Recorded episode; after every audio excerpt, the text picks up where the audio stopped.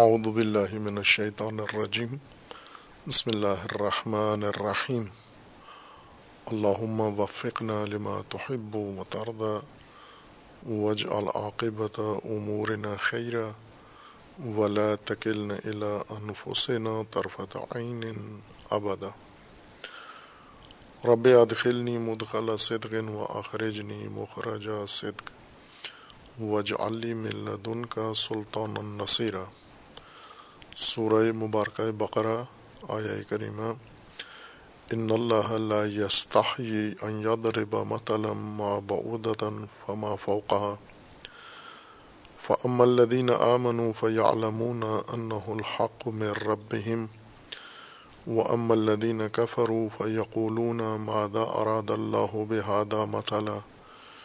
يضل به كثيرا ويهدي به كثيرا. وما يضل به إلا الفاسقين. الذين ينقضون عهد الله من بعد ميثاقه ويقطعون ما أمر الله به أن يوصل ويفسدون في الأرض أولئك هم الخاسرون. خدا خداون تبارک و تعالی نے اس آیہ کریمہ میں ایک اہم قرآنی ہدایت کے اسلوب کی طرف انسانوں کی رہنمائی کی ہے اور وہ یہ ہے کہ ہدایت کے طور پر اللہ تبارک و تعالیٰ کی جانب سے ان کے لیے اسلوب تمثیل اختیار کیا گیا ہے اور مختلف حقائق انہیں مثال کے ذریعے بیان کیے گئے ہیں تاکہ ہدایت لینے والے قرآن کریم سے ہدایت لینے کے مقام پر متوجہ رہیں کہ یہ مثالیں ہیں قرآن کی اور مثال سے معنی، مفہوم و مطلب اسی طرح سے سمجھا جاتا ہے جس طرح سے مثال کا قاعدہ ہے، قانون ہے۔ اور مثال کو کیوں اختیار کیا گیا ہے؟ چونکہ آسان ترین طریقہ ہے معارف مطالب اور معانی کو، حقائق کو بیان کرنے کا۔ خصوصاً وہ حقائق جو ہر انسان کے مشاہدہ میں نہیں ہیں اور اس کے حص میں، احساس میں نہیں ہیں۔ بعض چیزیں ہیں جو انسانوں کا تجربہ ہوتا ہے، اپنی زندگی میں مشاہدہ کرتے ہیں اور ان حقائق کو خود دیکھ کر خود ہی ان کی حقیقت کو ذہن میں دیکھ سمجھتے ہیں۔ جیسے مثلا مٹی ہے، دیکھی ہوئی ہے لوگوں نے، پانی لوگوں کا دیکھی باہلی چیز ہے، درخت لوگوں نے دیکھے ہوئے ہیں۔ کم از کم وہ درخت یا اشجار جو ان کے علاقے میں پائے جاتے ہیں روزمرہ ان کو دیکھتے ہیں، مشاہدہ کرتے ہیں۔ یا جیسے سورج کا نکلنا ہے، دن رات کے اندر تغیر آتا ہے اور اور دن کے اوقات بدلتے ہیں، موسم بدلتا ہے، بارشیں نازل ہوتی ہیں، زمین پہ پانی بہہ نکلتا ہے۔ یہ عمومی مشاہدے کی چیزیں ہیں جو ہر انسان جس طبقے سے بھی تعلق رکھتا ہو، جس ذہنی طبقے سے تعلق رکھتا ہو ان سب کے عمومی مشاہدے کی چیزیں ہیں۔ لیکن بہت سارے امور ایسے ہیں جو ہر ایک کے مشاہدے میں اس طرح نہیں ہے جس طرح یہ عمومی حقائق لوگوں کے سامنے موجود ہیں، جنہیں شعوری طور پر بھی اور لاشعوری طور پر بھی یعنی قصد و ارادہ کے ذریعے بھی اور ناخواستہ طور پر بھی دن رات دیکھتے ہیں اور کئی مرتبہ دیکھتے ہیں اور عمر بھر میں انہیں دیکھتے رہتے ہیں۔ کچھ دوسری چیزیں ہیں جو ان کے ماحول سے باہر ہیں۔ بے شک وہ مادی چیزیں ہوں، محسوس چیزیں ہوں، لیکن جس ماحول میں انسان رہ رہا ہے، وہاں نہیں پائی جاتی یہ چیزیں۔ ان کے ماحول سے دور ہیں وہ۔ نہ وہ اشیاء ان کے ہاں منتقل ہوتی ہیں، نہ انہیں کبھی ان اس ماحول میں جانے کا موقع ملا ہے جہاں پر یہ اشیاء پائی جاتی ہیں۔ خوب ظاہر ہے کہ ایسی اشیاء جو نظروں سے اوجل ہیں، غائب ہیں، ان سے بھی انسان کا سروکار رہتا ہے یا ان کا نام سنتا ہے اور ان کو سمجھنے کی کوشش کرتا ہے۔ ایسے حقائق لفظی تعریفات کے ذریعے سے، لفظی تعبیرات کے ذریعے سے انسان کو بتائے جاتے ہیں۔ جو انسان دیکھتا ہے صبح و شام، اس کے مشاہدہ میں ہیں انہیں بھی ایک دوسرے کو بتانے، سمجھانے کے لیے الفاظ کا سہارا لیتا ہے انسان، اور جو چیزیں اس کے مشاہدہ میں نہیں ہیں، اوجل ہیں اس کی نگاہوں سے، انہیں بھی الفاظ کی مدد سے انسان خود سمجھتا ہے، اور الفاظ کی مدد سے دوسروں کو پیش کرتا ہے یا بیان کرتا ہے ان کے سامنے۔ انسان کے پاس سب سے بڑا ذریعہ سمجھنے، سمجھانے کا یا اپنے معاف ضمیر کو باہر منتقل کرنے کا اور دوسروں کے معاف ضمیر کو سمجھنے کا الفاظ ہیں۔ جو چیزیں انسان کے مشاہدے میں ہیں، وہ الفاظ کے ذریعے سے جب انسان بیان کرتا ہے تو بولنے والا اور سننے والا دونوں سمجھ رہے ہوتے ہیں، پوری حقیقت ان کی۔ مثلا جب پانی کی بات ہو رہی ہوتی ہے، بولنے والا انسان پانی کہتا ہے، سننے والا بھی، تو اس میں کوئی ابہام نہیں ہوتا، کوئی پیچیدگی مشکل پیش نہیں آتی۔ چونکہ پانی دونوں کی ایک روز مرہ کی استعمال کی چیز ہے اور مشاہدے کی چیز ہے۔ اور اسی طرح باقی حقائق بھی جو پانی کی مانند ہیں یعنی جو سب کے مشترکہ مشاہدے میں ہیں۔ لیکن جب وہ حقائق جو ایک انسان نے دیکھے ہوئے ہیں، دوسرے نے نہیں دیکھے ہوئے، جیسے مسافرین ہیں، یہ جب ایک علاقے سے دوسرے علاقے میں سفر کرتے ہیں اور وہاں جو کچھ انہوں نے دیکھا ہے، واپس اپنے ماحول میں، اپنے وطن میں، شہر میں، اپنے قوم قبیلے میں جب آتے ہیں تو جس جگہ سفر کیا ہے انہوں نے، اس زمین کے حقائق الفاظ کے ذریعے سے ان لوگوں کو بتاتے ہیں۔ اور اس میں بھی دو طرح کی چیزیں ہوتی ہیں۔ کچھ تو ایسی عمومی چیزیں ہیں جو ان کی دیکھی بالی ہیں، لیکن کچھ ایسے نئے حقائق ہوتے ہیں جو اس شہر میں پائے جاتے ہیں جہاں اس نے سفر کیا ہے، لیکن اس کے اپنے شہر میں اور اپنے علاقے میں لوگوں نے وہ چیزیں نہیں دیکھی ہوتی۔ اور جب وہ چیزیں بیان کرتا ہے تو لوگ اس کو سمجھنے کی کوشش کرتے ہیں۔ الفاظ کے ذریعے تو اس نے بیان کر دیا، لیکن بعض اوقات پوری تصویر الفاظ کے ذریعے ان کے ذہن میں ایجاد نہیں ہوتی۔ لہٰذا یہ متحیر رہتے ہیں، پھر بھی ان کے چہرے بتاتے ہیں تاثرات کہ باوجود اس کے کہ اس نے لفظی طور پر جو دیکھا ہے وہاں وہ ان کے سامنے بیان کر دیا ہے، لیکن انہیں سمجھ نہیں آئی کہ وہ کیا چیز تھی جو میں نے وہاں دیکھی ہے جو ان کے مشاہدے کی نہیں ہے۔ پھر وہ ان کو سمجھانے کی کوشش کرتا ہے کہ وہ جو میں نے دیکھی ہے چیز وہ اس طرح کی ہے اور یہاں پر سب سے آسان روش یہ ہوتی ہے کہ وہ کسی چیز کے ساتھ اس کو تشبیح دیتا ہے یا مثال پیش کرتا ہے۔ یعنی ان کے اپنے علاقے میں، ان کے استعمال میں، روزمرہ استعمال میں جو چیز آئی ہوئی ہے اور جسے یہ سمجھتے ہیں، جانتے ہیں، اسی کو وہ مثال قرار دیتا ہے اور جو یہ نہیں جانتے یا جو وہ انہیں بتانا چاہتا ہے اور ان کے مشاہدے کی چیز نہیں ہے، اس کی طرف رہنمائی کے لیے اس دیکھی ہوئی چیز کو مثال بنا لیتا ہے کہ آپ یوں سمجھیں کہ جیسے ہمارے ہاں فلاں چیز ہوتی ہے، اسی طرح کی شے فلاں علاقے میں یا اس علاقے میں بھی پائی جاتی ہے۔ اسی کو مثال کہتے ہیں اور اسی کو تشبیح کہتے ہیں۔ ہر چند علمی طور پر فرق ہے مثال میں اور تشبیح میں، لیکن دونوں ایک دوسرے کے یعنی مثال کی دو صورتیں ہیں۔ یا مثال تشبیح کے ساتھ ہے یا مثال بلا تشبیح دی جاتی ہے۔ تو یہ ایک عام چیز ہے جو ہر زبان کے بولنے والے، ہر علاقے کے رہنے والے افراد جو الفاظ کے ذریعے سے اپنے مدعاب اور معاف ضمیر بیان کرتے ہیں، وہ اس روش سے استفادہ کرتے ہیں۔ قرآن کریم میں اللہ تبارک و تعالیٰ نے اسی معمول کی روش کو ہی، اسی اسلوب کو ہدایت کے لیے بھی اختیار کیا ہے۔ چونکہ سب سے آسان ہے، سہل ہے، انسانوں کے لیے آسان ہے، آسان اسلوب ہے۔ اور خصوصاً ان طبقات کے لیے جو مشاہدات سے آگے سمجھنے کی صلاحیت کم رکھتے ہیں اور جنہوں نے بہت سارے حقائق محسوس اور غیر محسوس نہیں دیکھے ہوتے، ایک بند ماحول میں رہتے ہیں۔ مثلا جو لوگ دیہاتوں میں رہتے ہیں وہ شہریوں کی نسبت کم مشاہدات ان کے ہوتے ہیں۔ شہر میں رہنے والے زیادہ چیزوں سے ان کا سروکار ہوتا ہے۔ دیہاتیوں کا کم، چونکہ چھوٹا ماحول ہوتا ہے، محدود ہوتا ہے۔ اسی لیے روایات میں بھی ہے کہ انسان کو زندگی تنگ چھوٹے ماحول میں نہیں گزارنی چاہیے، بڑے ماحول میں زندگی گزارے، جس کو سواد اعظم کہا گیا یعنی بڑے شہر اور بڑی آبادیاں، جہاں پر ہر چیز زیادہ مقدار میں اور زیادہ تعداد میں ہوتی ہے۔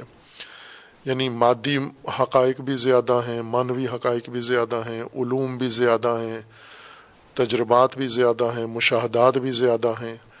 اس لیے انسان کو وہاں جب زندگی اختیار کرتا ہے تو ناخواستہ طور پر ہی بہت کچھ دیکھنے کو مل جاتا ہے، بڑے شہری ماحول کے اندر۔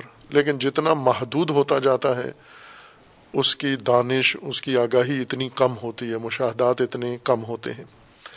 اب ہدایت تو ان دونوں کے لیے ہے۔ وہ افراد جو بڑے ماحول میں رہتے ہیں، کھلے ماحول میں رہتے ہیں اور انہیں زیادہ حقائق دیکھنے کو ملتے ہیں، وہ بھی ہدایت کے محتاج ہیں۔ اور وہ لوگ جو تنگ ماحول میں رہتے ہیں، چھوٹے ماحول میں رہتے ہیں، انہیں بھی ہدایت کی ضرورت ہے۔ اب خصوصاً جو محدود ماحول میں ہیں، انہیں وسیع سطح پر معانی اور معارف بتانے کے لیے ہمیں ایسے اسلوب بیان کی ضرورت ہے جو بغیر اس کے کہ یہ وہ حقائق ان کے سامنے لا کے رکھے جائیں چشمدید بنائے جائیں یا انہیں اٹھا کے اس وادی میں لے جائیں جن، جس وادی سے ان حقائق کا تعلق ہے، یہ اپنے گھر میں رہیں، اپنے شہر دیہات میں رہیں اور جو حقائق ہیں، جس جگہ ہیں، وہ وہیں پہ رہیں۔ ہم بیان کی مدد سے، الفاظ کی مدد سے ان کو تمام حقیقت سمجھا دیں ہم۔ خوب، یہ کام سب سے بہترین، احسن طریقے سے تمثیل سے ہو سکتا ہے۔ تمثیل دو طرح سے ہوتی ہے۔ ایک یہ ہے کہ آپ مثال کے طور پر، جیسے ہم اردو میں یہ لفظ استعمال کرتے ہیں، ایک بات کر کے پھر کہتے ہیں مثال کے طور پر۔ یہ ایک طریقہ ہے۔ یعنی خود کہہ دیتے ہیں کہ یہ مثال اے فلاں چیز کی جو میں سمجھانا چاہ رہا ہوں، یہ اس کی مثال ہے اور خود آدمی بولنے والا کہہ دیتا ہے مثال کے طور پر۔ جیسے قرآن کریم میں ہے کہ اس کی مثال اس کی مثال ہے یعنی مثال کے طور پر یوں کہہ دیا جاتا ہے۔ بعض اوقات نہیں کہا جاتا یعنی یہ نہیں کہا جاتا کہ یہ مثال ہے اس کی مسئلہ نہیں کہا جاتا۔ بغیر اس لفظ کے، تمثیل کے، لفظ کے استعمال کے لیکن کام وہی کیا جاتا ہے، ان حقائق کو ایک اور مثال کے ساتھ یا کسی اور شے کے ساتھ ملا کر اس حقیقت کو جو سمجھانا مقصود ہے، وہ ان کے سامنے بیان کر دی جاتی ہے۔ اور انسانی تجربوں میں تمام رائج زبانوں میں یا متروک زبانوں میں بھی سب سے آسان طریقہ یہی ہے۔ تعلیم میں بھی یہ طریقہ کم استعمال ہوتا ہے، خصوصاً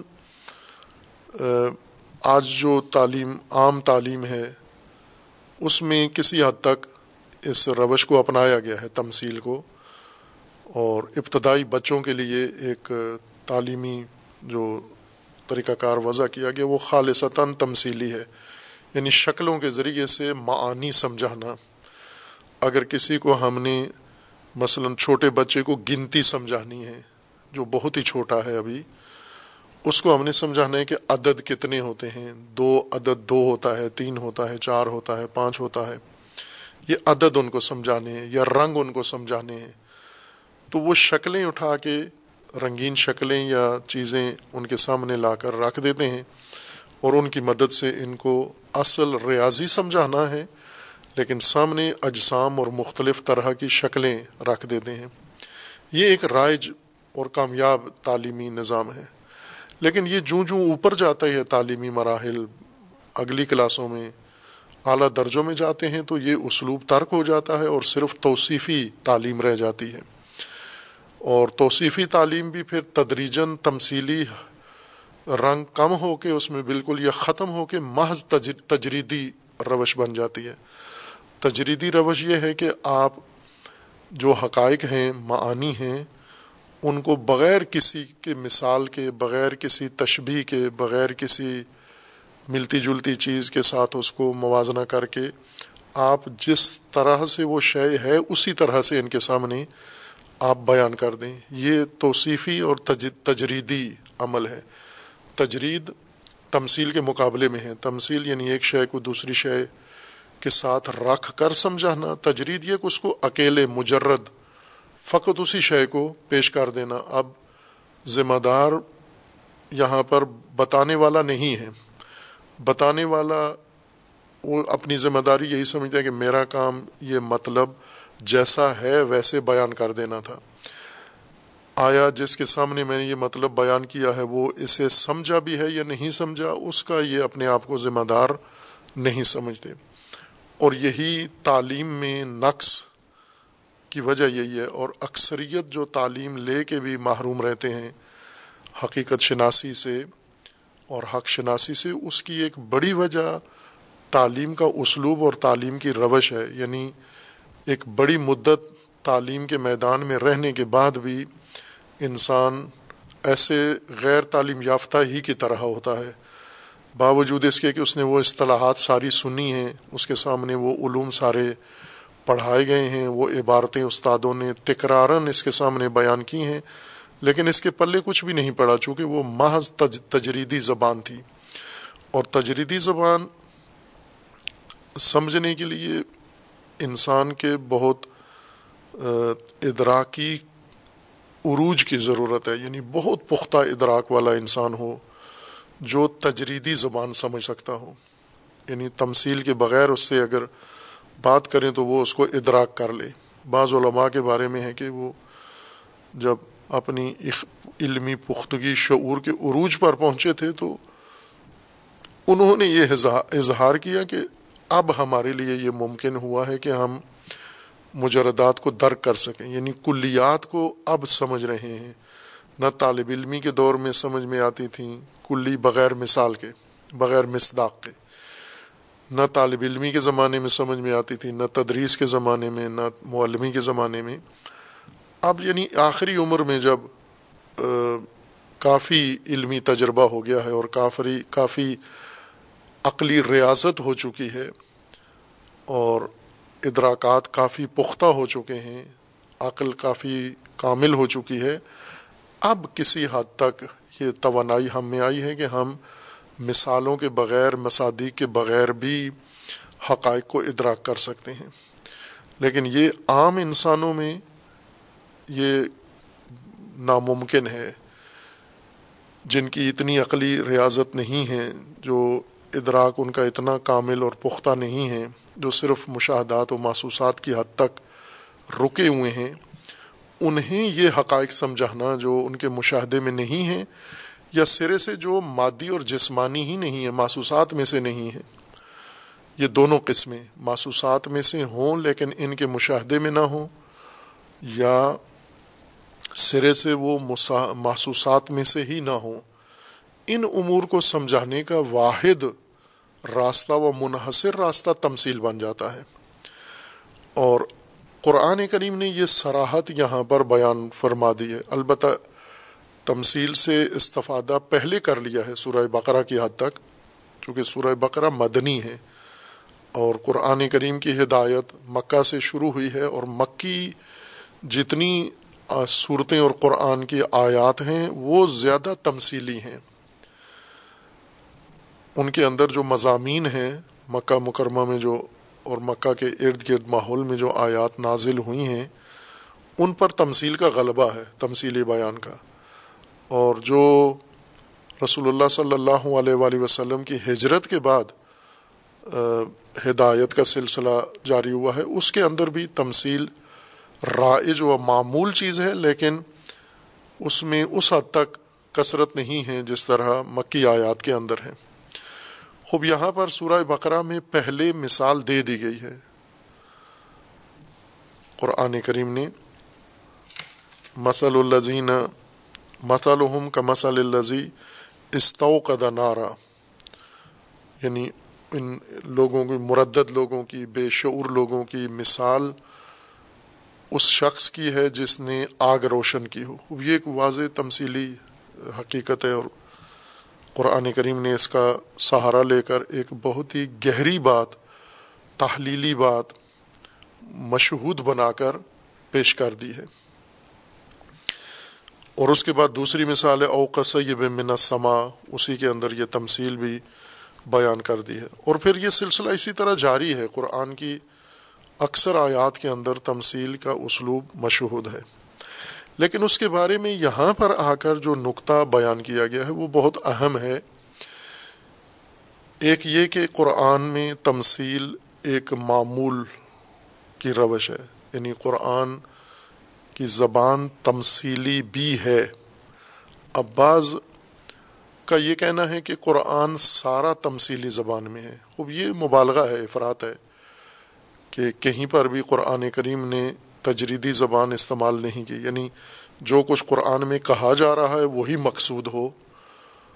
نہ یہ کہ جو کہا جا رہا ہے، یہ مثال ہے اور اصل کسی اور چیز کو قرآن بتانا چاہتا ہے۔ یہ اعتقاد ہے بعض لوگوں کا، مفسرین کا، خصوصاً اہل عرفان کا، جو قرآن کریم کی تعویل کرتے ہیں۔ وہ تعویل اس لیے کرتے ہیں کہ قرآن سارا ہی، جس طرح بعض قرآن کریم کے اندر بھی ہے کہ یہ کتاب متشابہ ہے یعنی سارا قرآن متشابہ ہے۔ متشابہ کا عام معنی جو علوم قرآن نے کر کے دیا ہے، وہ یہ ہے کہ الجھا ہوا، پیچیدہ، ناقابل فہم۔ لیکن جو لغت اور قرآن کی اصطلاح ہے محققین کے نزدیک، وہ یہ ہے کہ متشابہ سے مراد نہ کہ الجھا ہوا۔ متشابہ سے مراد یعنی جس کے اندر تشبیہی اسلوب اختیار کیا گیا ہے، جنہیں تشبیہ و تمثیل کے ذریعے جو چیزیں بیان کی گئی ہیں۔ اس لیے ساری کتاب کو متشابہ کہا گیا ہے۔ خوب، اس بنیاد پر کہ ساری کتاب متشابہ ہے یعنی تشبیہ ہے ساری کتاب، اصل حقائق کچھ اور ہیں اور قرآن نے جن حقائق کا نام لیا ہے ان مقصود اصلی یہ نہیں ہے، ان حقائق کے ذریعے دوسرے حقائق قرآن بیان کرنا چاہتا ہے۔ اس لہٰذا وہ کہتے ہیں کہ قرآن کو تفسیر نہیں چاہیے۔ تفسیر کا مطلب یہ کہ یہ ظاہر جو کچھ ہے، یہی کھول کے بیان کر دو۔ تعویل چاہیے، جیسا خود قرآن کریم کے اندر ہے کہ قرآن کے تعویل ہے اور تعویل کا علم اللہ کو حاصل ہے۔ تعویل کیا انہوں نے ان کی تفسیرات کا نام بھی تعویلات ہی ہے۔ بعضوں نے پورے قرآن کی اس طرح سے تعویل کی ہے۔ اسی بنیاد کے اوپر کہ جو کچھ آپ ظاہر قرآن میں دیکھتے ہو، یہ نہیں ہے مقصود اور قرآن تمثیل ہے۔ لیکن یہ ادعا ہے اور انہوں نے کیا بھی ہے۔ اور لیکن اس کو اس شدت کے ساتھ ماننا دشوار ہے۔ لیکن یہ بات اپنی جگہ مسلم ہے کہ قرآن کریم کی دو طرح کی آیات ہیں۔ کچھ حقائق قرآن نے جو تمثیل کی ضرورت نہیں تھی، یا اگر تھی بھی تو انہیں دو طرح سے بیان کیا ہے۔ ایک ہی حقیقت کو ایک جگہ پر قرآن نے تمثیل کے ساتھ بیان کیا ہے، اسی حقیقت کو دوسری جگہ پر قرآن نے تجریدی زبان میں بیان کیا ہے، نہ تمثیلی زبان میں بیان کیا ہے۔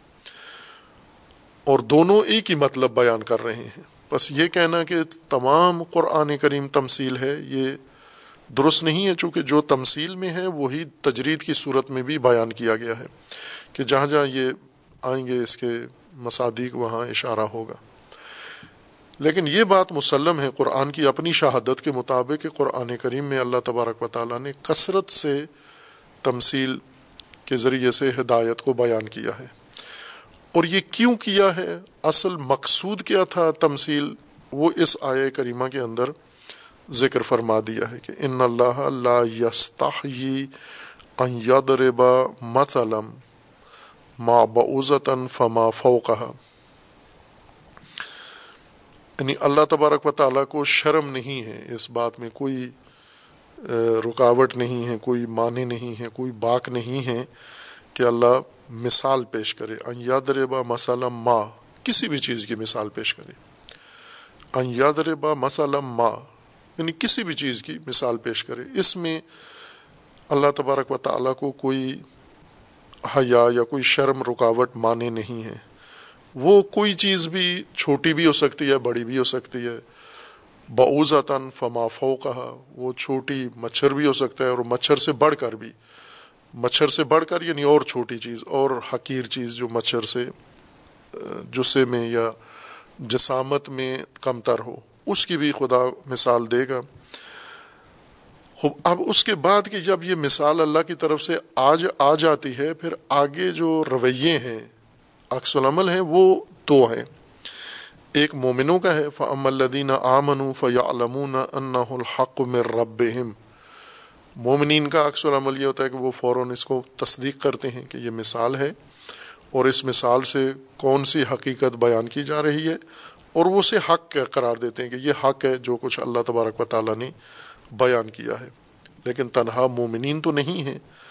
مومنین کے ساتھ دوسرا بھی ایک طبقہ ہے۔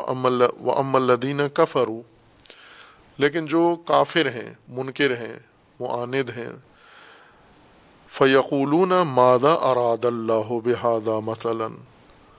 خوب خدا ون تبارک و تعالیٰ ان ان مثالوں سے کیا چاہتا ہے؟ مقصود کیا ہے اللہ تبارک و تعالیٰ کا؟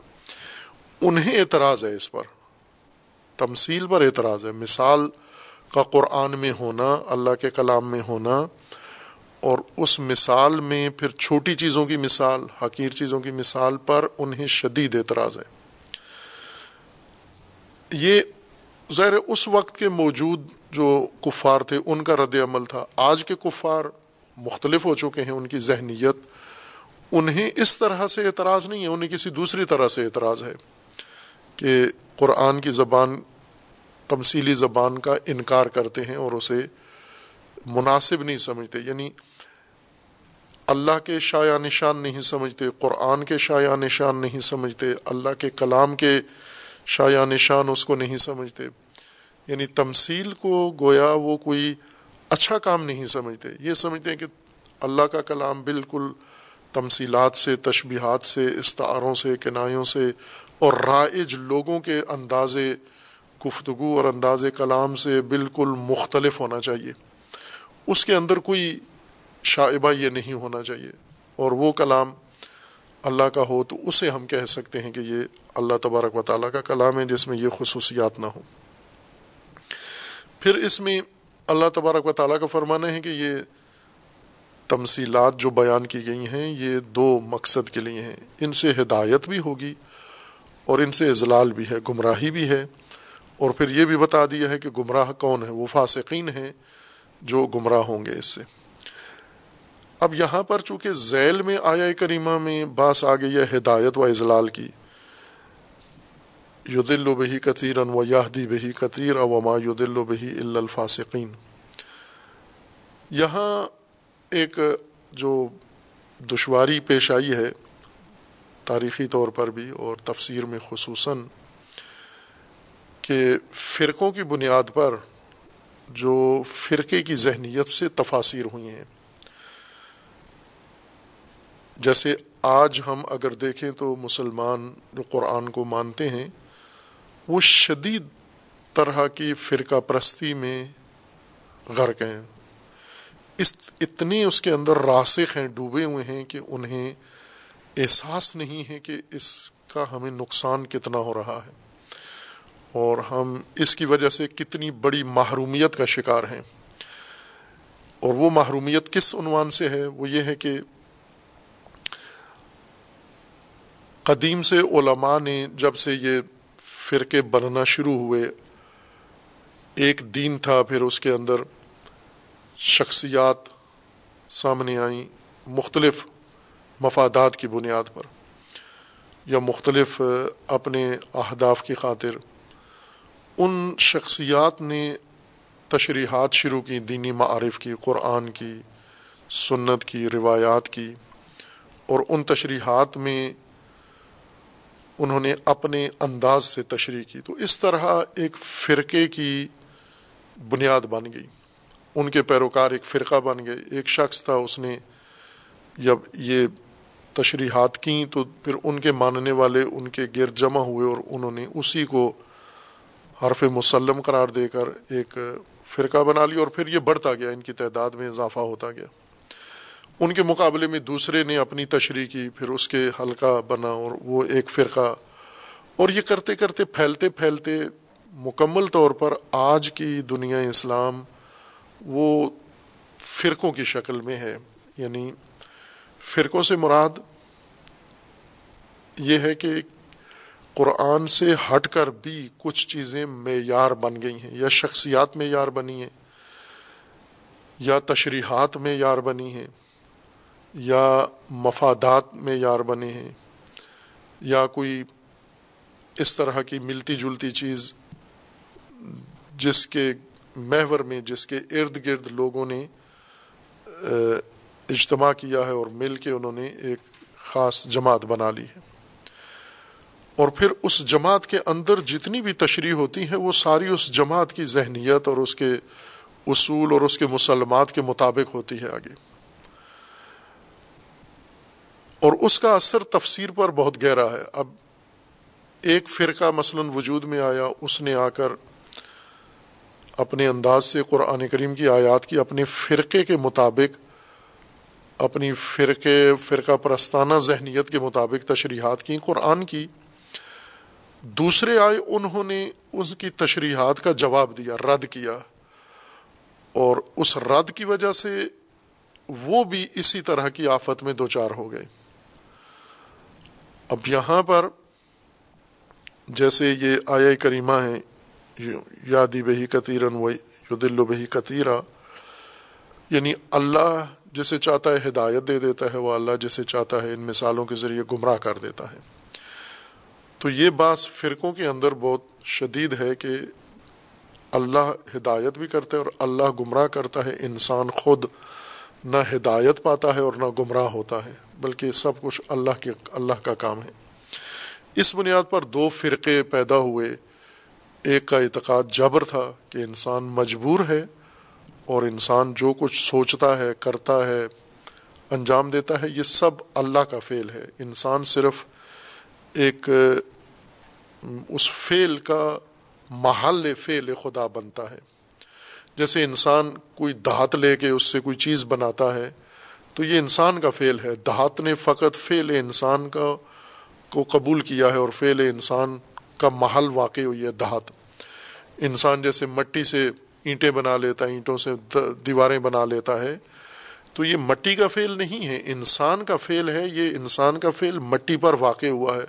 اور مٹی بے شعور ہے، بے ارادہ ہے۔ انسان کے ہاتھ میں تسخیر ہے، مسخر ہے۔ انسان جہاں چاہے، جو شکل مٹی کو دینا چاہے، دے سکتا ہے اور دے رہا ہے۔ ان لوگوں کے نزدیک انسان کی بھی اللہ کی بارگاہ میں یہی حیثیت ہے، مٹی جیسی ہے کہ اس، یہ خود اس کا نہ کوئی ارادہ ہے، نہ کوئی اختیار ہے۔ یہ سب اللہ کا ارادہ و اختیار ہے۔ اللہ اس کو بنا رہا ہے، جیسے بنا رہا ہے، جو اللہ نے بنایا۔ جو فاسد ہے، اللہ نے بنا دیا۔ جو ہدایت یافتہ ہے، اللہ نے بنا دیا۔ جو سدھرا ہوا ہے۔ وہ اللہ نے سدھارا ہے، جو بگڑ گیا اسے اللہ نے بگاڑا ہے۔ یہ ایک نظریہ ہے جسے جبر کہا جاتا ہے کہ یہ جبر کے قائل ہیں۔ ان کے مقابلے میں دوسرے قائل ہیں، اختیار کے یا تفویض کے قائل ہیں۔ اور ان کا یہ کہنا ہے کہ انسان مکمل طور پر اختیار رکھتا ہے اور انسان جو کچھ کرتا ہے خود کرتا ہے، اس میں اللہ کے ارادے کا کوئی دخل نہیں ہے۔ اور یہ تاریخ میں شدید ترین اختلاف رہا ہے، جس نے قرآن کی تفسیر، دین کی تشریح اور مسلمانوں کی جہت پر بہت گہرا اثر ڈالا ہے۔ دو بڑے معروف نظریے پیدا ہوئے اشاعرہ اور معتزلہ۔ وہ یہی بنیادی باس یہی تھی کہ انسان مجبور ہے یا مختار ہے۔ پھر اسی میں قضاء و قدر کی باس ہے کہ تقدیر حتمی و قضاء حتمی انسان کے لیے اللہ نے بنائی ہے یا نہ قضاء حتمی و تقدیر حتمی نہیں ہے، بلکہ انسان کو اللہ تبارک و تعالیٰ نے ہدایت کی اور انسان اپنے اختیار سے اپنی قضاء و قدر بناتا ہے۔ پوری تاریخ پر حاوی ہے یہ باس اور آج جو نصاب ہے دین کا بنا ہوا، جو مختلف مذاہب و مسالک میں پڑھایا جاتا ہے اور با بائیں کہ یہ فرقے الگ الگ ہیں، لیکن نصاب ایک ہی ہے سب کا۔ یعنی خصوصاً علم کلام، یہ کلامی باس ہے۔ تو علم کلام ایک ہی ہے، اس کی بنیادیں ایک ہی ہیں، نظریات آگے فرق پڑ جاتے ہیں۔ تو ظاہر ہے کہ وہی علم کلام، اہل سنت بھی پڑھتے ہیں، وہی علم کلام، جبریہ بھی پڑھتے ہیں، عشاعرہ بھی پڑھتے ہیں متضلہ بھی پڑھتے ہیں، اور قدریہ بھی پڑھتے ہیں۔ تو ظاہر ہے ان کی ذہنیت وہ بن جاتی ہے۔ اب بیچ میں جو نہیں ہیں یعنی اس تقسیم بندی میں نہ اشعری ہیں اور نہ معتزلی ہیں، لیکن عشاعرہ اور معتزلہ کے مقابلے میں کھڑے ہوئے ہیں کہ جب بھی کوئی اشعری استدلال کرتا ہے جبر پر یا جب بھی کوئی معتزلی استدلال کرتا ہے اختیار و قدر پر، تو اس کا جواب ضرور دینا اپنے لیے لازم سمجھتے ہیں ایک رد عمل کے طور پر۔ اور اس رد عمل کی وجہ سے ناخواستہ طور پر یہ بھی ادھر ہی چلے جاتے ہیں جہاں انہوں نے آیات کا رخ موڑا ہے جہت دی ہے آیات کو۔ اس کی مثال ہے، مثلا ہم دیکھیں جو سب سے گران قدر تفسیر موجود ہے ابھی تک، وہ تفسیر شریف المیزان ہے، مرحوم علامہ تبا تبائی رحمۃ اللہ علیہ کی۔ اور علامہ تبا تبائی اپنی تفسیر میں ناخواستہ طور پر یا خاصہ طور پر چلے جاتے ہیں اس محور میں جہاں پر امام راضی یا تفسیر المنار یا اس قسم کے یا صاحب کشاف، تفسیر کشاف زمکشری جدر بعض کو قرآن کی وہ لے گئے ہیں، علامہ بھی ان کے پیچھے پیچھے یا ان کے استدلال کے جواب میں وہیں پہنچ گئے ہیں۔ اب ان آیات میں علامہ نے جتنی بھی باس کی اور مفصل باس کی اور بڑی خوبصورت علمی دقیق باس کی ہے، وہ ساری جبر و اختیار پر ہے، وہ ساری ہدایت و اضلال پر ہے۔ جبکہ قرآن کی آیت کا موضوع تمثیل ہے،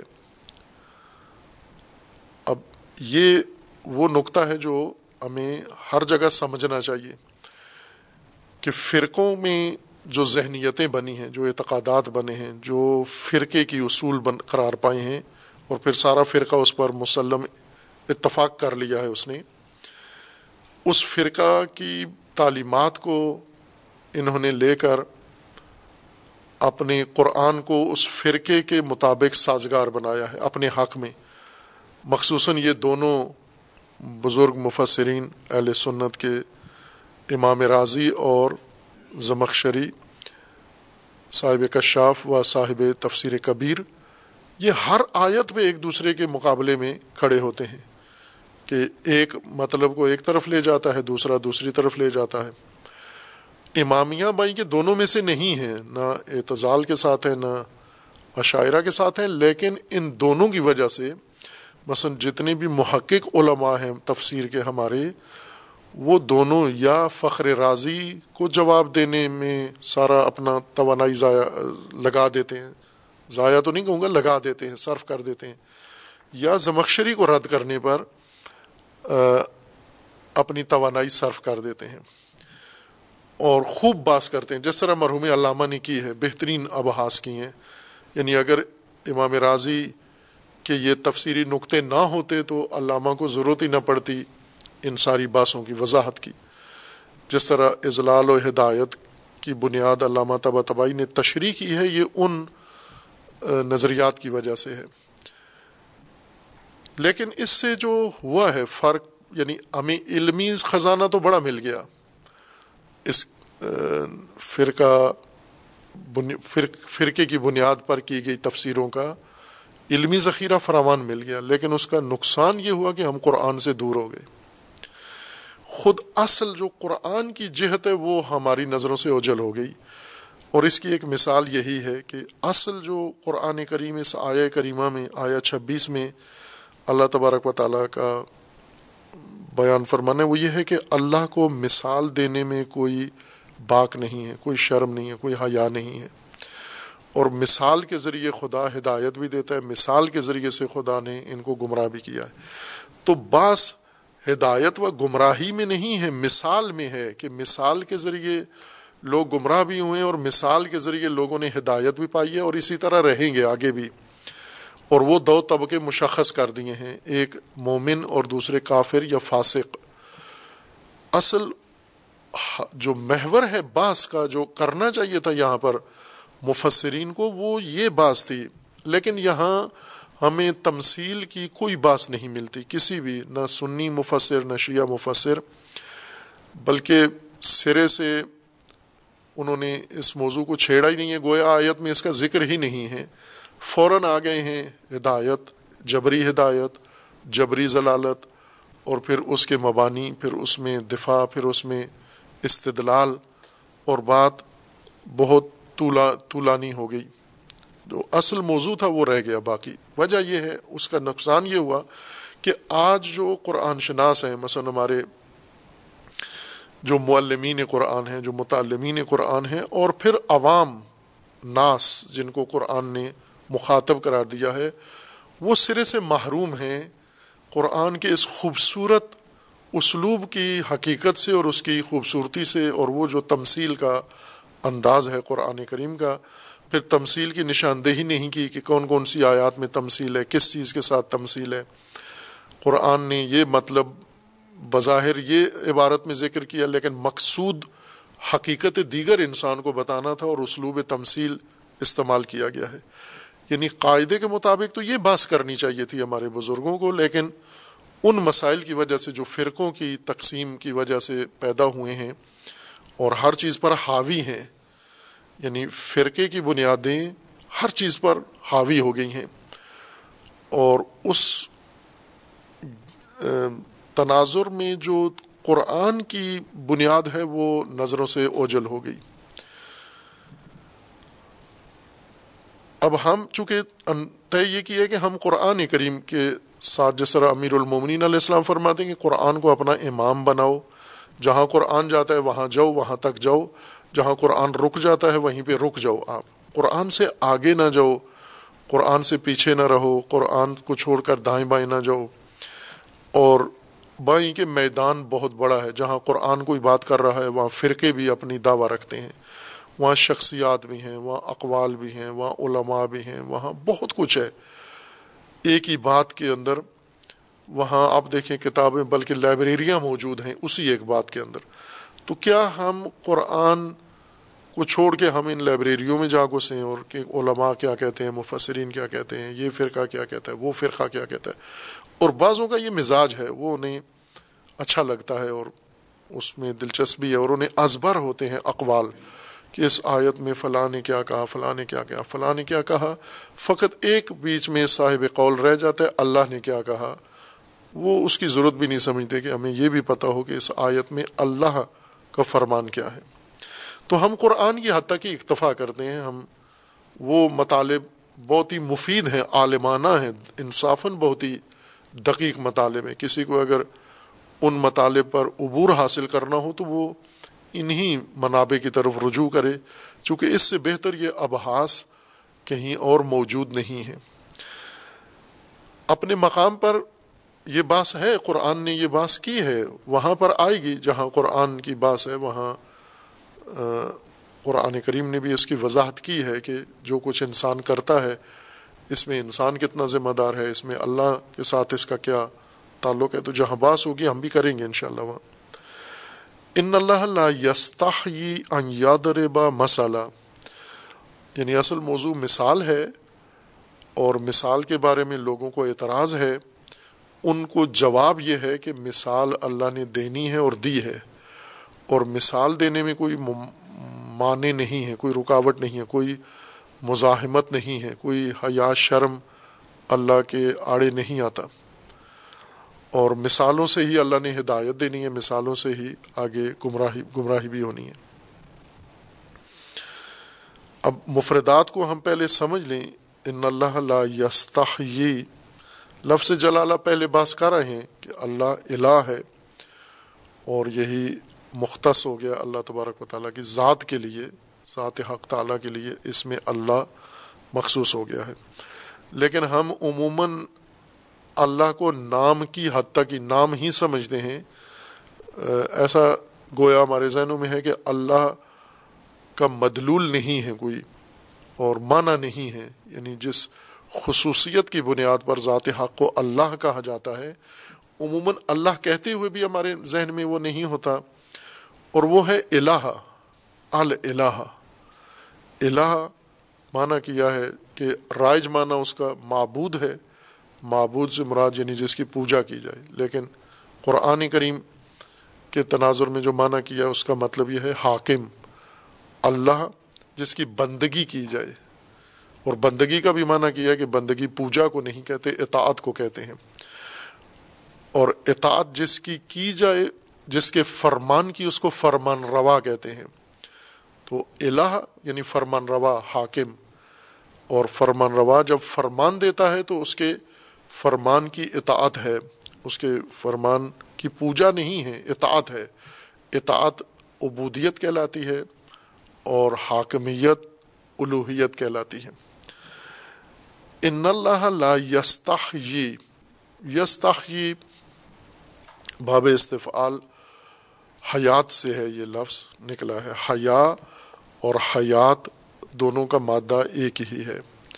عربی لغت کے اعتبار سے کہ اس کا مادہ ہے حیا حیا حیا دو یہ کے ساتھ۔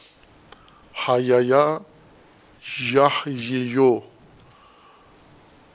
اب پھر صرفی قواعد کے مطابق، عربی قواعد کے مطابق اس کے مختلف مشتقات ہیں سیغے ہیں اور ان کے معانی ہیں، مختلف حالتیں اور کیفیات ہیں۔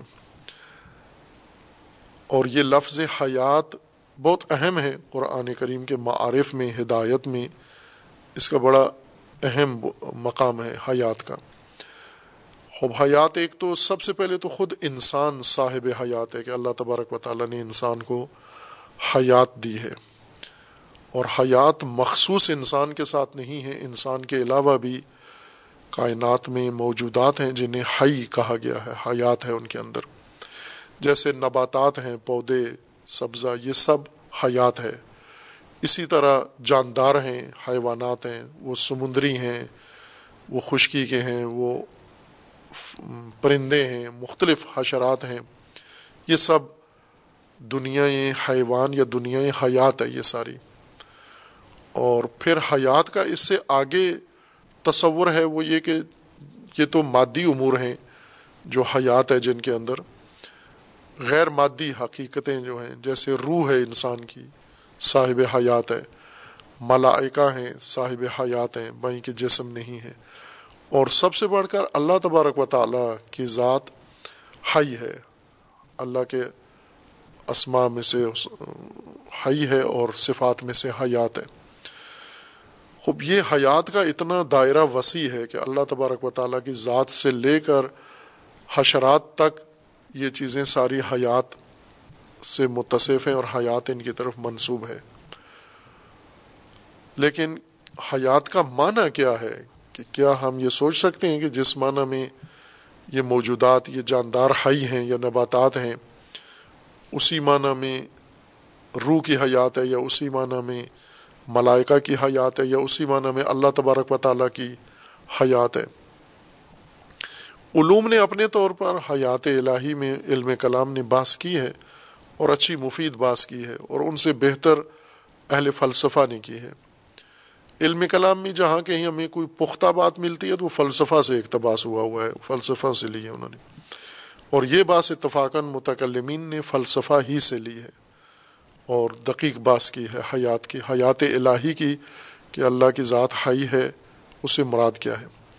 لیکن تفاصیر میں جب آتے ہیں تو فوراً یہ بات شروع ہو جاتی ہے کہ حیات جب حیات کے علاوہ بھی ایسے الفاظ ہیں معنی ہیں جو مخلوق کی طرف بھی منصوب ہیں اور خالق کی طرف بھی۔ تو یہاں فوراً ہی مفسرین اس باس میں چلے جاتے ہیں۔ باس تنظی ہے معانی میں کہ ایک ہی معنی اگر اللہ کی طرف بھی منصوب ہے اور مخلوق کی طرف بھی، تو ہم پہلے اس معنی کو تنظیح کریں، اس لفظ کو تنظیح کریں۔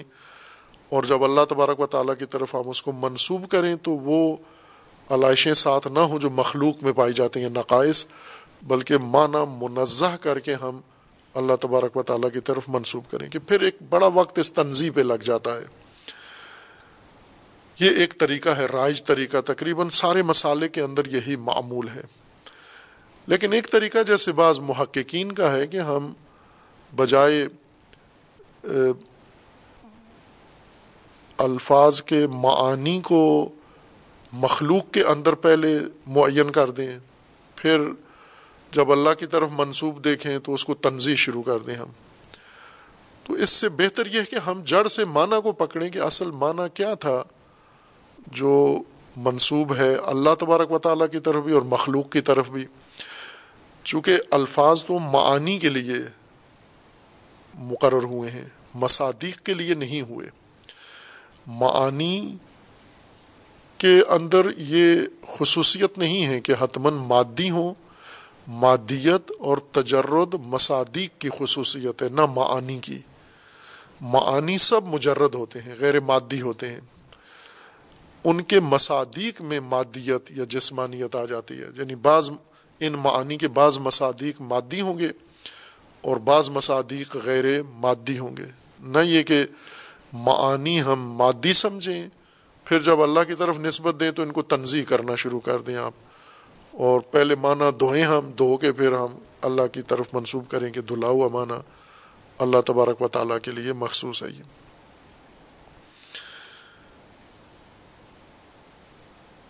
لفظ حیات اور اس سے ایک اور لفظ بھی ہے حیا، جس سانپ کو کہتے ہیں حیا۔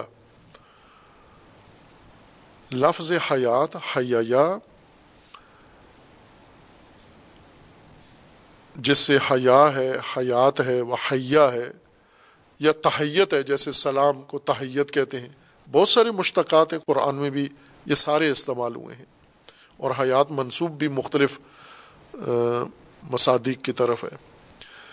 جو علماء لغت نے، محقق علماء لغت نے ذکر کیا ہے، ان کے جیسے مرحوم راغب ہیں اسفہانی کے سب سے پختہ مفردات قرآن میں، لغت قرآن میں جتنی اللہ تبارک و تعالیٰ نے اس شخصیت کو توفیق دی ہے، دوسروں کو اتنی نہیں ہے۔ دوسرے انہی کی سے اقتباس کیا ہوا ہے اپنی زحمت، محنت کے ساتھ، لیکن جو توفیق اللہ تبارک و تعالیٰ نے انہیں عطا کیا علامہ راغب اسفانی رحمۃ اللہ علیہ کو، وہ کم دوسروں کے حصے میں آئی ہے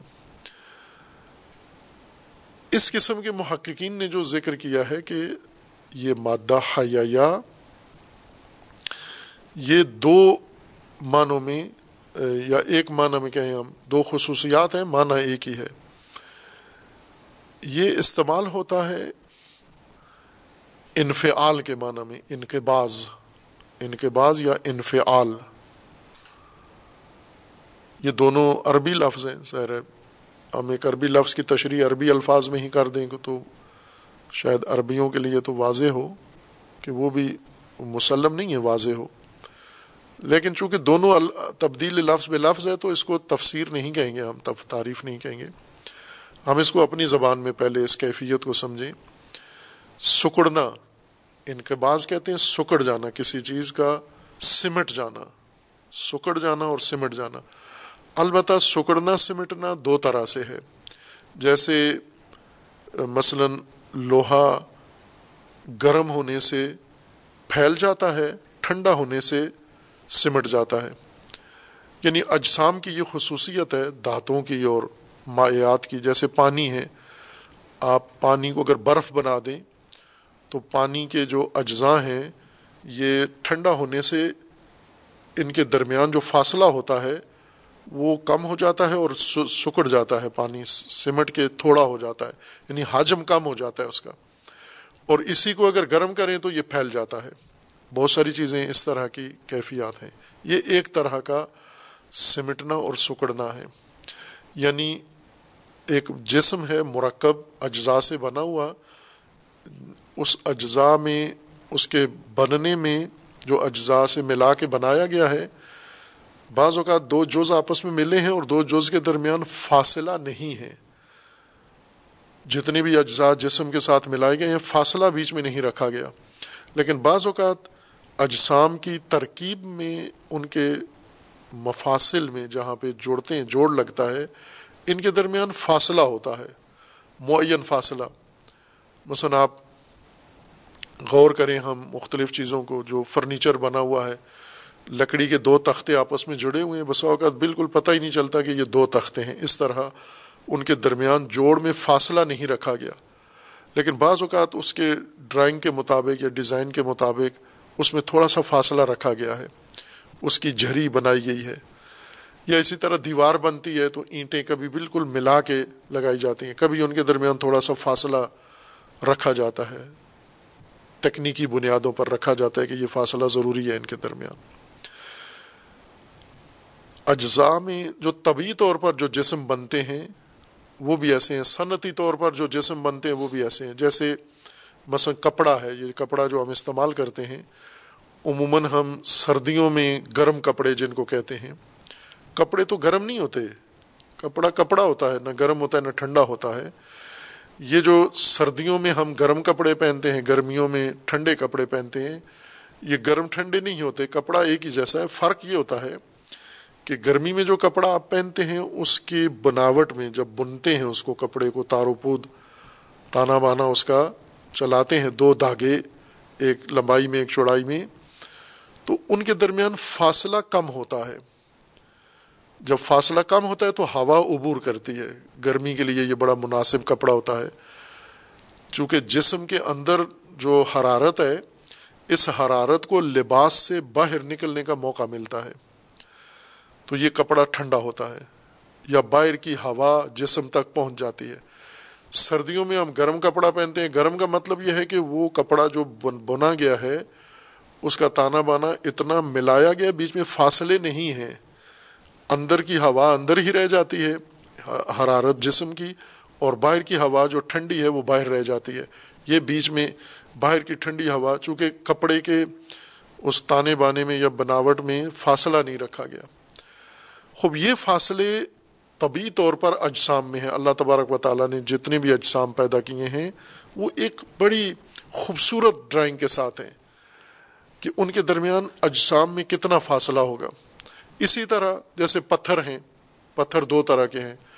وہ پتھر جن کے ترکیب میں، پتھر کے جو اجزاء جن، اجزاء سے پتھر بنا ہے، ان میں فاصلہ نہیں ہے یعنی محسوس فاصلہ نہیں ہے۔ یہ بڑا سخت پتھر ہوتا ہے۔ بعض پتھر بڑے نرم ہوتے ہیں، ہلکی سی چوٹ لگے ٹوٹ جاتے ہیں، یا ان کے اندر پانی چلا جاتا ہے، گیلے ہو جاتے ہیں بعض پتھر۔ بعض پتھر سو سال پانی میں پڑا رہے، پانی کی ایک بوند نمی بھی اس کے اندر نہیں جاتی۔ تو یہ پتھر کے اجزاء میں فاصلے کی بنیاد پر ہے کہ وہ کتنا اس کے اجزاء کے درمیان مسام موجود ہیں، جن میں ہوا جاتی ہے یا جن میں کوئی اور چیز۔ جیسے لکڑی ہے، تو لکڑی کو بھی اگر دیکھیں مائکروسکوپ کے نیچے تو آپ کو پتہ چلے گا اس کے اجزاء میں کتنا فاصلہ ہے اور کون سی لکڑی ہے جس کے فاصلہ کم ہے یا نہیں ہے۔ یہ اجسام جن کے جسم میں، جن کے اجزاء میں فاصلہ ہوتا ہے یہ ایک موسم میں سکڑ جاتے ہیں یعنی وہ اجسام قریب ہو جاتے ہیں ایک دوسرے کے، اور بعض موسم میں ان کا فاصلہ بڑھ جاتا ہے یعنی ہوا داخل ہو جاتی ہے ان کے اجسام کے اجزاء کے اندر۔ ہوا جا کر پھیلا دیتی ہے، ایک جوز کو دوسرے جوز سے تھوڑا اور دور کر دیتی ہے، اور بعض موسم میں سکڑ جاتے ہیں۔ ایک یہ ہے، سکڑنا اور سمٹنا، پھیلنا اور سکڑنا یا پھیلنا اور سمٹنا۔ اس سمٹنے کو نہیں کہتے، اس انقباز کو حیات نہیں کہتے۔ یہ سکڑنا کہ یہ چیزیں سکڑ جاتی ہیں۔ فاصلے جن کے آپس میں کم ہیں اور وہ فاصلے موسم کی شدت، کمی کی وجہ سے سمٹ جاتے ہیں۔ یہ انقباز اور انبساط اجسام میں ہے۔ انبساط پھیلنے کو کہتے ہیں انقباز سمٹنے کو کہتے ہیں۔ قبض، جس سے لفظ قبض بنا ہے، سمٹنے کے معنی میں ہے خوب، یہ چیزیں ان کو نہیں کہتے حیات۔ ان، اس انقباز کو حیات نہیں کہتے، یہ انقباز ہی ہے اور اس کے لیے دیگر الفاظ ہیں۔ حیات انقباز کا نام ہے یعنی سمٹنے کا اور سکڑنے کا نام ہے، اہل لغت کے بقول۔ وہ انقباز اور وہ سمٹنا یا سکڑنا جو ایک احساس اور ایک ادراک کے نتیجے میں ہو، نہ موسم کی وجہ سے حرارت کی وجہ سے، گرم کرنے کی وجہ سے، ٹھنڈا کرنے کی وجہ سے نہ، بلکہ اندرونی ایک احساس کی وجہ سے کسی بھی شے کے اندر اس کے اندر احساس ہے، اس احساس کی وجہ سے یہ سمٹ گیا ہے، سکڑ گیا ہے، اندرونی احساس کی وجہ سے یہ پھیل گیا ہے مثلا۔ وہ اپنا ادراک اور اپنا احساس یہ حالت اس میں ایجاد کرے۔ اس حالت کو عربی لفظ کے مطابق انفعال کہتے ہیں، متاثر ہونا۔ یہ انفعال ہے۔ انفعال بصورت انقباز یعنی انسان انسان نہ، کوئی بھی مخلوق ہو، کوئی حشرہ ہو، کوئی جاندار ہو، کوئی پودا ہو، کوئی بھی جو چیز جس کو ہم ہائی کہتے ہیں، اس کی یہ خصوصیت ہے کہ اس کے اندر احساس پایا جاتا ہے۔ حص پائی جاتی ہے۔ اس حص کے نتیجے میں اس میں انقباز اور انفعال بھی پیدا ہوتا ہے۔ انفعال یعنی یہ سکڑنا اور سمٹنے کا عمل بھی ہوتا ہے اور پھیلنا، دونوں چیزیں۔ سکڑتا بھی ہے احساس کی وجہ سے، پھیلتا بھی ہے احساس کی وجہ سے۔ اگر احساس کسی جسم کو اس طرح کی حالت اس کے اندر پیدا کر دے، احساس کے نتیجے میں، ان دو خصوصیات کے ساتھ جو انفعال ہے، اس کو ہائی کہتے ہیں۔ ہائی یا ہائی یعنی سکڑ گیا اور سمٹ گیا۔ کیوں سمٹ گیا، سکڑ گیا؟ جو ادراک و احساس اس کو ہوا، اس ادراک کے نتیجے میں یہ سمٹ گیا۔ نہ کہ موسم نے اس کو سمیٹ دیا یا سکیٹ دیا اس نے۔ خود اس احساس نے اس کو سمیٹ دیا ہے۔ اس طرح کے سمٹنے کو جو احساس کے نتیجے میں ہو، اس کو ہائی کہتے ہیں۔ اور اسی سے لفظ حیات بنا ہے۔ حیات یعنی ادراک و انفعال۔ یا یوں کہ اصل معنی حیات کا انفعال ہے۔ انفعال جو ادراک کے ساتھ ہو، اس کو حیات کہتے ہیں۔ دونوں طرح سے ہم کر سکتے ہیں۔ یعنی اصل ادراک کو حیات کہیں، جس کے نتیجے میں انفعال پیدا ہوتا ہے، لازم ملزوم کے طور پر، یا انفعال جو ادراک کے نتیجے میں پیدا ہوتا ہے، اس کو ہم حیات کہیں۔ خوب یہ اصل معنی ہے، اہل لغت نے حیات کا یہ معنی کیا ہے۔ اور اسی بنیاد پر سانپ کو حیا کیوں کہتے ہیں؟ چونکہ اس کا سکڑنا سمیٹنا تمام جانداروں سے زیادہ محسوس ہے، واضح ہے۔ کہ سانپ مثلا کسی بھی جسامت کا ہو، یہ بڑی حرارت کے ساتھ چلتا ہے، رینگ رہا ہوتا ہے زمین کے اوپر، معمولی سا، ذرا سا بھی خطرہ احساس کرے اگر۔ اور اس کے اندر احساس حص بہت قوی ہے، اس کی لامسا حص لامسا بہت ہی قوی ہے سانپ کی۔ یہ دیکھ کے یا اور چیزوں سے نہیں ہوتا۔ اس کی حصے لامسا ارتعاش جس اس کا پورا جسم زمین کے ساتھ متصل ہوتا ہے۔ اور اس اتصال کے نتیجے میں زمین کے اندر پیدا ہونے والی ارتعاش سے یہ ادراک کر لیتا ہے کہ اس وقت جہاں پر ہے، وہاں کیا چیز ہے۔ خطرہ محسوس کر لیتا ہے۔ جو ہی خطرہ محسوس ہو یا اس کے جسم کے ساتھ کوئی چیز لگے، یہ فل فور، یہ لمبا سام مثلا ایک میٹر لمبا دو میٹر، ڈھائی میٹر، جتنا بھی ہو، یہ فوراً سمٹ کے ایک گول دائرے کی طرح، پائپ کی طرح گول دائرے میں سمٹ جاتا ہے، بالکل۔ دم اور سر بالکل قریب آ جاتے ہیں اس کے، اتنا لمبائی کے باوجود۔ چونکہ یہ کیفیت ہے یعنی احساس خطر کرتے ہوئے فوراً سکڑ جاتا ہے، سمٹ جاتا ہے، اکٹھا ہو کے جمع ہو جاتا ہے، اس وجہ سے اس کو حیا کہتے ہیں۔ یعنی محسوس انفعال ہے اس کے اندر۔ لیکن یہ ہوتا تمام جانداروں میں ہے۔ بعضوں میں محسوس ہے، بعضوں میں اتنا محسوس نہیں ہے۔ ہم جتنے بھی جاندار ہیں، ان کے لیے یہ ہے کہ جو ہی وہ خاص احساس، البتہ ہر احساس نہیں، بس خطر کا احساس۔ بالخصوص خطر کا احساس ہو تو فوراً سمٹ جاتے ہیں۔ ان کے اندر ایک انقباز کی کیفیت آ جاتی ہے۔ اور بعض دوسری حالات میں ان میں بسات آ جاتا ہے، تھوڑے پھیل جاتے ہیں۔ جیسے انسان کو خوشی کی خبر ہو تو کہتے ہیں نا بہت پھیل رہا ہے ابھی، چونکہ خوشی نے اس میں انبساط پیدا کیا ہے۔ یا اگر کوئی ناگوار خبر ہو تو کہتے ہیں مرجھا گیا ہے، یہ مرجاہٹ یہ وہی انقباز ہے، انفعال ہے، کہتے ہیں مرجھا گیا ہے۔ اب کیوں مرجھا گئے ہو؟ پہلے تو کھلے ہوئے تھے، پہلے تو بڑے پھیلے ہوئے تھے، اب مرجھا گئے ہو، سمٹ گئے ہو۔ یہ اس چیز کا نتیجہ ہے۔ خوب، یہی تمام موجودات کے اندر یہ انفعال و یہ انقباز جو زندہ موجودات ہیں، جنہیں ہم زندہ کہتے ہیں، ان کی یہ خصوصیت کی وجہ سے انہیں زندہ کہتے ہیں ہم۔ حیات یہ ہے، انفعال، ادراک کے ساتھ، احساس کے ساتھ۔ خوب، اب یہ معنی اللہ تبارک و تعالیٰ کی طرف جب ہم کہتے ہیں خدا کی ذات ہائی ہے، تو حیات الہی بھی آیا۔ ان کے بعض و انفعال ہے وہاں پر۔ نہ، اللہ کی ذات میں ان کے بعض و انفعال نہیں ہے، لیکن علم ہے، ادراک ہے۔ اب یہ الفاظ عموماً اللہ تبارک و تعالیٰ کے لیے استعمال نہیں ہوتے، لیکن جو اصل روح مطلب ہے وہ ہے یعنی اللہ کی ذات کو علم ہے۔ یہ علم ہے جو جس کے نتیجے میں اللہ تبارک و تعالی مثلا موجودات ہیں، جاندار ہیں، جو منفعل ہوتے ہیں۔ یہ انفعال ان کا فعل سمجھا جاتا ہے یعنی سکڑنا احساس و خطر کے وقت سکڑنا ان کا عمل ہے۔ یہ عمل جو کرتے ہیں انقباز ہو جاتا ہے، یہ انقباز ان کا فعل ہے۔ تو اصل جو معنی بنتا ہے حیات کا، وہ یہ ہے کہ ادراک، علم اور علم کی بنیاد پر فعل فائلیت مخلوقات میں وہ فعل انقباز کی صورت میں ان سے سرزاد ہوتا ہے یعنی سکڑ جاتے ہیں۔ کوئی نہیں، سانپ کو کوئی اور چیز نہیں سکیڑتی، خود سکڑتا ہے، یہ انفعالی فعل ہے اس کا۔ فعل دو قسم کے ہوتے ہیں، ایک انفعالی طرز کے ہوتے ہیں اور ایک انفعال کے بغیر ہوتے ہیں فعل، جن میں فائل خود کوئی اثر نہیں لیتا، لیکن اثر دیتا ہے، چھوڑتا ہے۔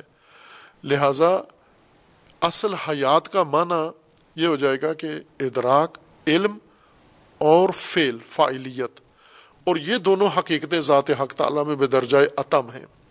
علم بھی ذات حق تعالیٰ کا کامل ہے۔ کامل تر ہے۔ اور اس علم کے جتنے بھی اللہ تبارک و تعالیٰ کے افعال ہیں، جو فعل اللہ سے سرزاد ہوتے ہیں، وہ سب اس کی علم کی بنیاد پر ہیں۔ علم کا نتیجہ ہے۔ تو چونکہ علم کے نتیجے میں اللہ کی فعلیت ہے، یہی حیات الہی ہے۔ اس کا معنی یہی بنتا ہے۔ یہ بس ہم بجائے اس کے کہ معنی کو تنظیم کریں، پہلے معنی کو خود تشخیص دیں کہ اصل معنی ہے کیا، اور باقی خصوصیات جو ہیں، انفعال والی، وہ اس کے مصداق کی خصوصیت ہیں نہ کہ معنی کا حصہ ہے۔ معنی یہ ہے کہ ادراک اور ادراک کے نتیجے میں فائلیت فعل سرزد ہو، کوئی عکس العمل ہو، عمل سرزد ہو۔ یہ ادراک اور فعل، یہ حیات کے دو بنیادی جز ہیں یہ۔ اور اللہ تبارک و تعالیٰ کی طرف جب حیات نسبت دیتے ہیں تو یہی مراد ہے اس سے۔ جب مخلوق میں آتے ہیں تو وہ فعل ان کا انفعال کی صورت میں مانا کیا جاتا ہے۔ لیکن فائلیت بھی مخلوق کے اندر، مثلا انسان کوئی بھی کام کرتا ہے، فائلیت انسان ادراک کے نتیجے میں ہے۔ یہی حیات انسان ہے۔ حیوان احساس کے بعد فعل سرزاد ہوتا ہے۔ وہ انفعالی ہو یا فائلی ہو، دونوں صورتوں میں تاثر ہو یا تاثیر ہو، ادراک کا نتیجہ ہوتا ہے۔ اس لیے اس کو حیات کہتے ہیں ہائی ہے یہ۔ اور جتنے بھی چھوٹے ذرات ہیں، جراثیم ہیں، نہ دیکھنے والے، ان سب کے اندر یہ مشترکہ خصوصیت پائی جاتی ہے۔ یعنی جو ہی احساس ہے ان کے اندر احساس کے ساتھ ہی ان کے اندر انقباز یا انفعال بھی پیدا ہو جاتا ہے، جو ان کا فعل سمجھا جاتا ہے۔ اب حیا کیوں کہتے ہیں؟ حیا مثلاً حیا، سانپ، وہ تو معلوم ہے کہ اس کے اندر یہ دو احساس خطر کرتا ہے، فوراً سمٹ جاتا ہے، سکڑ جاتا ہے، حیا ہے۔ انسان اور باقی موجودات حیات رکھتے ہیں یعنی احساس بھی رکھتے ہیں اور فائلیت بھی رکھتے ہیں۔ ہر چند ان کی فائلیت انفعال ہو یا فائلیت ہو، دونوں صورتوں میں۔ حیا کہاں سے ہے؟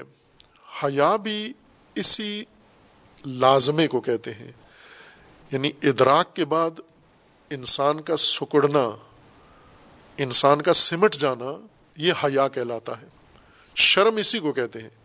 یعنی جو ہی انسان کو احساس ہوتا ہے کہ ایسی صورت حال میں ہوں جہاں مجھے نامناسب حالت میں کوئی دیکھ رہا ہے، فوراً سمٹ جاتا ہے انسان، سکڑ جاتا ہے انسان۔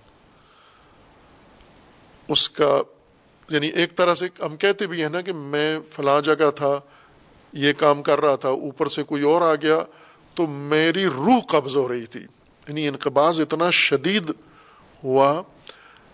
بعض اسی طرح مثلا ہم دیکھیں، شرم کی حالت میں بول نہیں پاتے، لفظ نہیں نکلتا، اتنی غلبہ ہوتا ہے ان کے اندر۔ یہ روح بھی سکڑ جاتی ہے، جسم بھی سکڑ جاتا ہے، توانائیاں بھی ساری، گلا بھی سکڑ جاتا ہے۔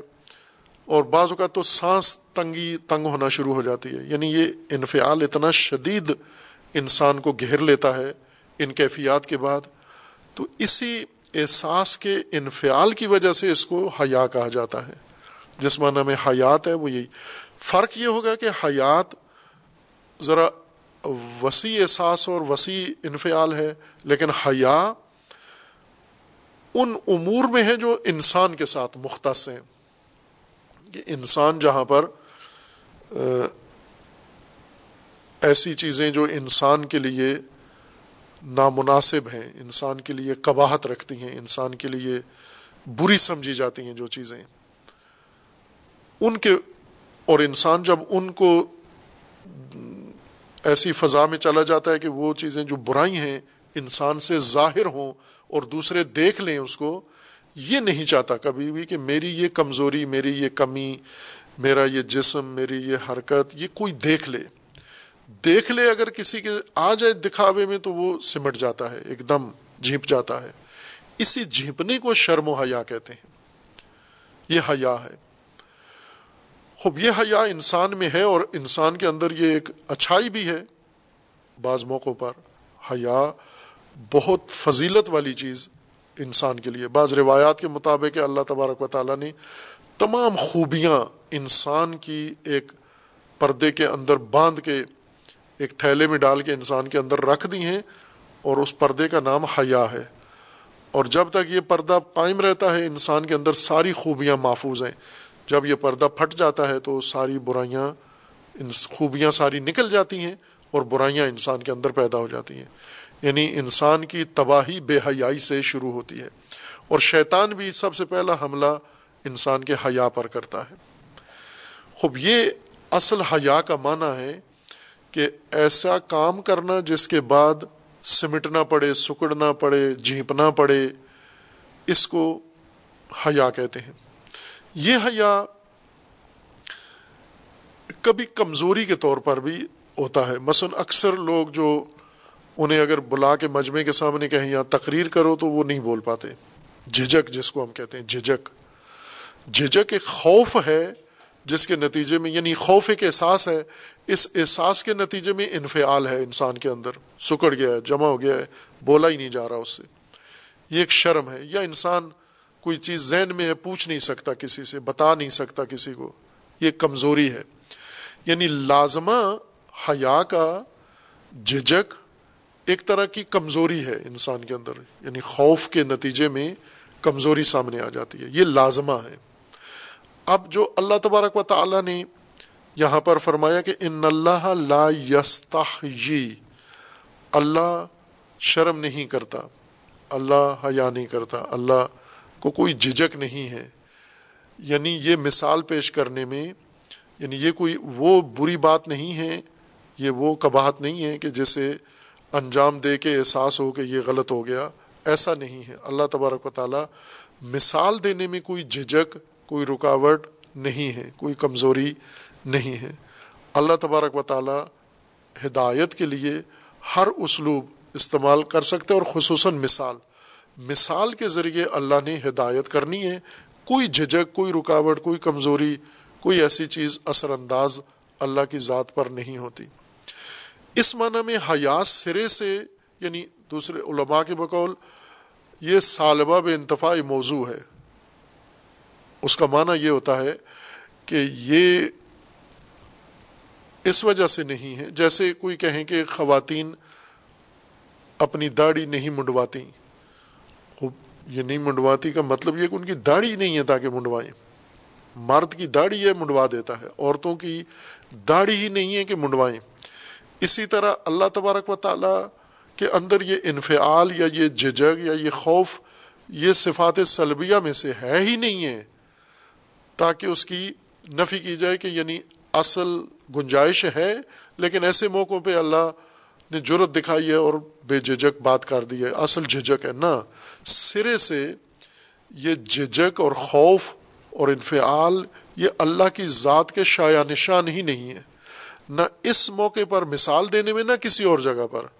یعنی حیا بمانا کمزوری یا حیا بمانا جھجک یہ کسی جگہ بھی نہیں ہے ذات خدا و تبارک و تعالیٰ میں۔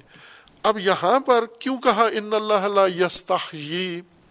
چونکہ جن لوگوں کے سامنے مثال آئی ہے، انہوں نے اس کو یہ شکل دی ہے کہ یہ تو اللہ کے شاع نشان نہیں ہے مثال دینا۔ یہ تو اللہ کا کلام نہیں ہو سکتا۔ ان کن تم فی رے بے مما نزلنا اللہ آبدنا اگر تمہارے اندر ریب ہے یا تم ریب میں ہو، جو ہم نے اپنے بندے پر نازل کیا ہے، تو اس ریب میں سے ایک ریب یہ تھا کہ قرآن کے اندر تو مثالیں ہیں۔ وہ مثالوں میں کیا مسئلہ ہے؟ مثالیں تو اللہ نہیں دے سکتا۔ یہ تو اللہ کا کام نہیں ہے مثالیں دینا۔ یہ مثالیں لگتی ہیں کہ ان کا اپنا کام ہے، اپنا کلام ہے یہ۔ اللہ کیوں نہیں مثال دے سکتا؟ کیا رکاوٹ ہے؟ کیا جھجک ہے؟ کیا خوف ہے؟ کیا معنی ہے؟ کوئی معنی نہیں ہے۔ لا یستخی یعنی سرے سے وہ چیز جو رکاوٹ بنتی ہے، وہ اللہ کی ذات میں ہے ہی نہیں ہے۔ اور اس وجہ سے اللہ تبارک و تعالیٰ نے یہ مثال دی ہے اور جو ان کے ذہنوں میں ریب آ رہا ہے، اس کی بھی نفی کر دی ہے کہ لا یستخی اللہ شرم کی وجہ سے کچھ چیزیں روک لے، آپ کو نہ بتائے، یہ ناممکن ہے۔ اللہ تبارک و تعالیٰ نے ہدایت دینی ہے مثال کے ذریعے۔ اور مثال چھوٹی ہو یا بڑی یعنی ایک اعتراض یہ بھی تھا کہ چھوٹی اور حقیر مثالیں اللہ کی طرف سے تو بڑی بڑی مثالیں ہونی چاہیے، اگر اول تو مثال ہونی نہیں چاہیے۔ برفرض اگر مثال کے ذریعے بات ہو رہی ہے تو بڑی اور اچھی چیزیں کوئی مثال ہو، یہ حقیر و کمزور چیزوں کی مثالیں کیوں دی ہیں؟ اللہ تبارک و تعالیٰ کو فرمانے کہ اس میں کوئی جھجک شرم، رکاوٹ، کمزوری نہیں ہے۔ اللہ کو مانے نہیں ہے کہ وہ مچھر کی مثال دے یا مچھر سے بھی بڑھ کر حقیرتر کسی چیز کی مثال دے۔ نہ مثال اور نہ مثال کا حجم، نہ مثال کا قد اور نہ مثال کا جسہ، یہ اللہ کے لیے پیش کرنے میں کوئی رکاوٹ جھجک مانے نہیں ہے باقی بات میں انشاءاللہ صلی اللہ علیہ